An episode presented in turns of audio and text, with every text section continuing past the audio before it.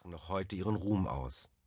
Die Lyrikerin wird vertreten sein, wenn Gedichtsammlungen des 20. Jahrhunderts kompiliert werden und wenn je eine repräsentative Sammlung der wichtigsten Dramen des vergangenen Jahrhunderts geplant werden wird, dann sollte Lasker Schülers Wupper nicht fehlen. Allein, ich bin kein leidenschaftlicher Verehrer dieses Dramas, so wenig wie jener Gedichte, die den meisten Zeitgenossen wichtig sind.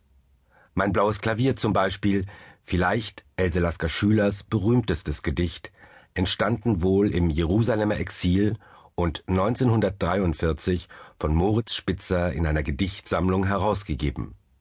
Sie trug den Titel dieses Gedichts. Mein blaues Klavier. Ich habe zu Hause ein blaues Klavier und kenne doch keine Note. Es steht im Dunkel der Kellertür, seitdem die Welt verrohte. Es spielen Sternenhände vier, die Mondfrau sang im Boote, nun tanzen die Ratten im Geklirr. Zerbrochen ist die Klaviatür, ich beweine die blaue Tote. Ach, liebe Engel, öffnet mir, ich aß vom bitteren Brote, mir lebend schon die Himmelstür, auch wieder vom Verbote.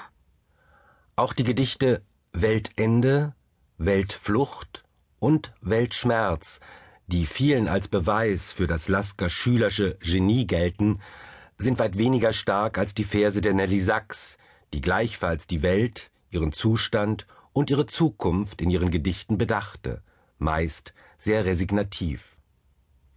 Wenngleich auch viele der Lasker Schülerschen Liebesgedichte, und dazu gehört das Menetekel-dunkle Weltende, den Leser und Hörer berühren. Und zwar ganz gleich, ob die Liebe zu Gott besungen wird oder die zu einem Menschen, einem Manne. Welche Sehnsucht spricht aus dem Schrei, überschrieben mit O Gott. Überall nur kurzer Schlaf. Im Menschen, im Grün, im Kelch der Winde, jeder kehrt in sein totes Herz heim. Ich wollt, die Welt wär noch ein Kind und wüsste mir vom ersten Atem zu erzählen.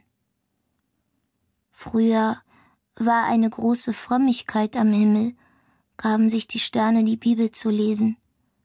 Könnte ich einmal Gottes Hand fassen oder den Mond an seinem Finger sehen. O oh Gott, o oh Gott, wie weit bin ich von dir?